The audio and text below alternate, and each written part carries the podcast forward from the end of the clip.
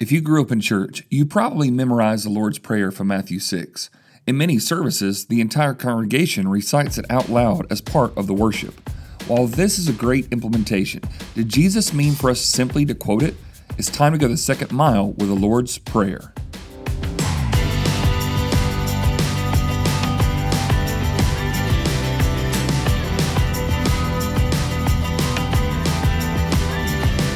Hey, this is, this is Travis Agnew, and thank you for joining me for the Second Mile podcast, where we seek to live out the words of Jesus from Matthew 5:41, where He said, "If anyone forces you to go one mile, go with him the second mile." Plenty of people follow Jesus just enough on the first mile, but Jesus isn't someone you want to follow from a distance. You don't want to do discipleship halfway.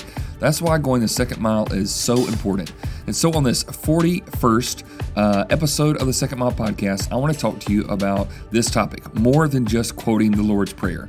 As we mentioned in the introduction, there, that uh, if you've been a part of church, if you've ever really grown up, that's really some of the first verses that you memorize. In fact, you may have been in a service before where someone finishes up the prayer or getting close to the conclusion of their prayer, and they'll say something like, And as you taught us to pray, our Father. And then everybody jumps in and says, Hallowed be thy name, and, and going from that spot, right? And everybody recites it. And it is a beautiful part of worship. Is it a good thing to add in worship? I think it's a great thing to add in worship. But I think, honestly, uh, we miss a little bit of the meaning of what Jesus did if we simply just quote the Lord's Prayer. If you put it to memory, which I think is a great place to memorize, great portion of scripture to memorize uh, and a great even portion to use in worship service i think that's a wonderful wonderful addition in any type of prayer life or worship service but i do think that that's not exactly what jesus' intention was originally I think Jesus, what he was doing was giving us a template to pray by rather than a text that we should just copy. Um, and so, if we think about the difference here, right, between first miles and second mile, I mean, honestly, first milers will recite the Lord's Prayer. It's a good thing to memorize. It's a good thing to recite it. It's a good thing to have those words in your in your mind because I do think it's something beautiful for an individual or for a congregation. But if first milers recite the Lord's Prayer, I believe that second milers reflect the Lord's Prayer. And so what I mean is is that the whole concept was that Jesus really looked at these individuals who were uh, trying to figure out how to pray. And maybe you feel like it, right? His disciples came up to him one day, and in Luke chapter 11, verse 1, they said something very unique to Jesus. They said, Lord, teach us how to pray like John the Baptist, he, he, taught his disciples how to pray. So, so they knew that John the Baptist, the forerunner to Jesus, had taught his disciples to pray, and those disciples prayed like John the Baptist. And so they were saying, look, we want to pray like you pray because really it's the only time that you see in Scripture where the disciples asked Jesus, show us how to do anything. Now, Jesus was teaching them all the time. But this is one time where they came up out, out of their own initiative and said, hey, we need to know how you pray because when you pray, stuff happens, man. I mean, things are you're you're you're speaking to God and God's hearing you and He's answering these requests. And so we want you to teach us how to pray. And so what did Jesus do? He goes, okay, well, pray then like this. Um, he didn't say pray this or pray exactly this or quote this, and all of a sudden you're going to have some kind of supernatural, uh, magical powers when you when you say this. He said, "Okay, here's a template for you. Pray then like this. Have your prayers kind of orchestrated in this manner." He didn't say pray this. He said pray then like this. And so I think that what happens is, is that maybe when Jesus showed his disciples how to pray that day, he was saying, hey, if you're going to pray, here's some key things to think about. Um, and I want you to use my example uh, as a guide to, to where to start where to finish, uh, what are some things to include, what are some things to make sure that you don't neglect, and also the posture. Um, but also, I believe, kind of the understanding that this prayer is not just about you and your needs. And so, there's specific things that Jesus does masterfully in this Lord's Prayer that, if you really unpack it, uh, it really gives us more of a guide uh, to pray rather than exactly giving us a script to pray. Um, and, and so I think what I want to do is really just walk through the Lord's Prayer and show you here's some ways that if you would unpack it, it's going to teach you uh, not necessarily what to say uh, or what to pray, but how to pray when you do talk to God. All right, so if we are wanting to be on that second mile and do more than just quote the Lord's Prayer, uh, let's let's look at it together. When He said, "Okay, pray then like this," and I'm going to read this portion from Matthew chapter six, and it starts in verse nine. Goes all the way down to verse 13. It says, Our Father in heaven, hallowed be your name. Your kingdom come, your will be done on earth as it is in heaven. Give us this day our daily bread and forgive us our debts as we also have forgiven our debtors. And lead us not into temptation, but deliver us from evil. And so when you, you look through this, there's, there's a few things I want to point out first and foremost that I think are probably important for our own spiritual growth um, and just understanding.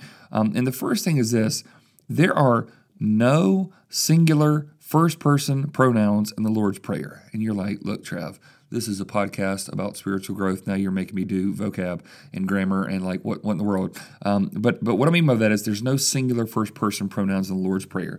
Let me let me show you what it would sound like if there were singular first person pronouns in the Lord's Prayer. Give me this day my daily bread, and forgive me my debts as I have also forgiven my debtors, and lead me not into temptation, but deliver me from evil. So you see what that would sound like? Singular first person, it's about one individual, one person praying.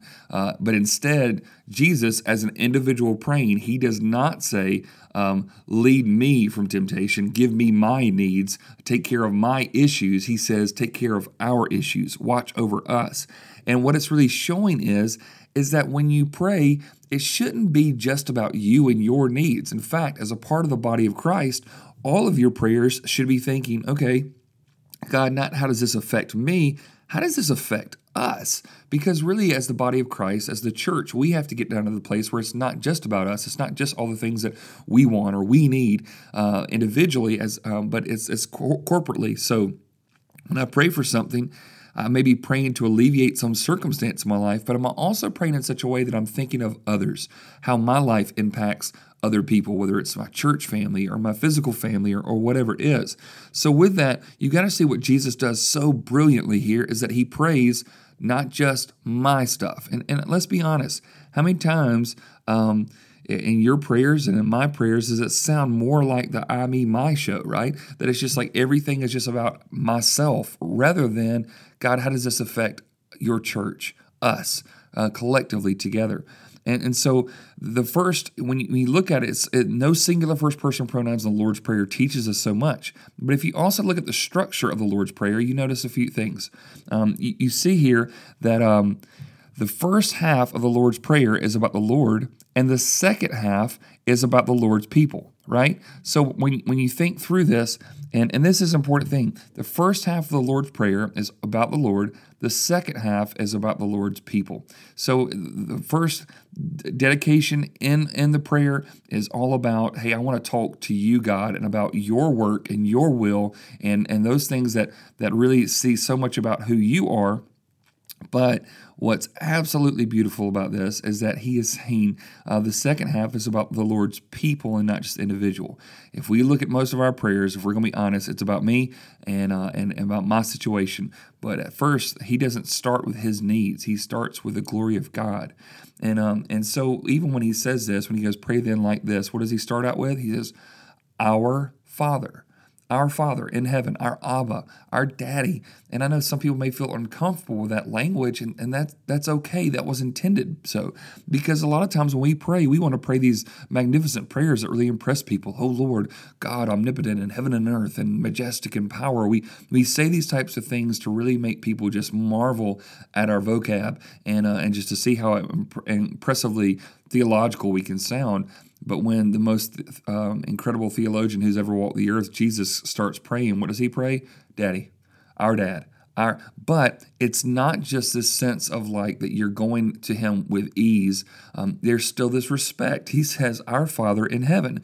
So when you pray to God, you're realizing this I'm praying to my dad, but my dad's address is heaven. This is not just some, you know, fa- father that has limited resources and abilities and power. Now, this, my dad lives in heaven. And so when I pray, I'm going to pray acknowledging the fact that He is near, He is close, uh, but also the fact that he he lives in heaven. What can't he do? What is it that I in my mind that I think somehow that he could not accomplish? And so it helps me understand that when I pray, I have a big grandiose picture of this is my dad and my dad in heaven. And the same way that I would do anything for my kids under my disposal that would be good for them, um, then you know what? I, I believe that in prayer, that's how we're to approach God as well. So, our Father in heaven, hallowed be your name. He doesn't say hallowed or holy be my name, as Jesus prayed and teaching us. And once again, so many times can we say, uh, I want to, in some way, say that, that prayer is about my name. But no, instead, what we want to do is we say, prayer is about your name, God. It's it's about hallowed be, holy be your name. This is what it's about. And so, even in your prayer, even in the things that you're praying through, asking God to do, you're saying, God, I want your name to be lifted up. And then uh, he says, Your kingdom come, your will be done on earth as it is in heaven. So a lot of times we, uh, uh, you know, think about God's geographical kingdom, but he commanded us really to pray for this borderless kingdom. And we should pray for the type of obedience on earth that is manifest in heaven. So you're saying, God, um, your kingdom come, your, your will be done on earth as it is in heaven. So I'm, I'm thinking in my mind, like, when, when God wants something in heaven, what are the angels like? They're literally like in a stampede to see who can get there first. I want to do his will. I want to do this. I, give me the opportunity, God. And so my prayers is it guides me into saying, God, I want today your will to be done on earth in our lives just as eager as it is in heaven. Then he says, Give us this day our daily bread. Listen, God tells us to pray for today's bread, yet honestly, so often I'm too busy praying for tomorrow's butter. I'm praying for tomorrow's jelly, right? I, am praying for all the little details. He says, no, no, pray that the your the, uh, the the plural our needs are met, not our wants, but our needs are met. And you're praying, if God doesn't feed me, I'm not going to eat. Like, I, I, need you. I depend on you for every bit of um, everything that I, I even need. Then he says, and forgive us our debts as we have also forgiven our debtors. And so, I mean, this is an honest thing. This is sort of talking about relational stuff. You're, you're thanking God, you're asking God for forgiveness and reminding of this, but also you're, you're praying like God, uh, this is really the way you want to pray that God would forgive me in the same manner that I have forgiven others. I mean, that, that's a humbling a spot to start, right? Um, in fact, but he said, no, no, no. In your prayers, you're saying, thank God for his forgiveness, but you're also going, where do I need to show forgiveness? Show me, God, and, and where that I am. And he says, and lead us not into temptation, but deliver us from evil. And in prayer, you're acknowledging that God is sovereign, uh, but you're also uh, acknowledging that we're weak and temptation is destructive, and my sin affects us, not just me. So I'm saying, God, lead me away from that stuff, right? Because I, I don't want to be uh, in that place. And so, so the way that you can do more than just quote the Lord's Prayer is real simple. Is use use the this as a template. And so you start saying and you might go like this all right our father in heaven hallowed be your name. And, you, and then you stop. Okay god you are my dad and uh, yet you live in heaven. And so I, I, just want to marvel in you. I want to worship you. I want to adore you today. You are wonderful and magnificent and thank you that i get to call you my dad. And you are here sir and you're listening to me and i just love you and i thank you. And today uh, your kingdom come your will be done on earth as it is in heaven. God i don't want to get caught up in my agenda today. I want to be about yours. And, you know, I got the situation that's coming up in a little bit. I want your will to be done. My will would be I'd be out of this situation or this wouldn't happen. But if that's different than your will, I want your will, God. So please, please, please let your will be done. Uh, give us this day our daily bread. God, there, there are needs that I have, my family has, and our church family has. Can I, can I list those to you and say, will you meet those needs? Here are the specific ones I'm thinking about on my heart today. And forgive us our debts as we also have forgiven our debtors. God, thank you for the forgiveness that I know that I have at the cross, but also I, I step outside that relational um, walk with you, and, and I want to ask you forgiveness for my selfishness yesterday or my greed yesterday, the, the, the thoughts of bitterness that are going on in my head. Please uh, forgive me for those, but also, God, I'm so angry at such and such. And will you help me forgive them? Show me what I need to do um, and, and, lead us not to temptation. God, I've been struggling in this area and I feel like I keep getting stuck. Would you help me? Deliver me from evil. Keep me from the evil one. Keep me safe. And when you start doing that, right, that's just a template. But instead of just quoting the Lord's Prayer, you can actually use it as a guide, a template to pray and I think that's what really Jesus was after. Listen, if you can quote it and quote it with the best of them, praise be to God. That's awesome. Do it as much as you can. But I would encourage, instead of just quoting, it, instead of just reciting it, quote a little bit of it, stop, and then unpack it in your own prayer life. You have a Father in heaven who loves listening to his kids, and he sent a Son who taught us how to pray to our Father. Learn from him. I hope to see you on the second mile.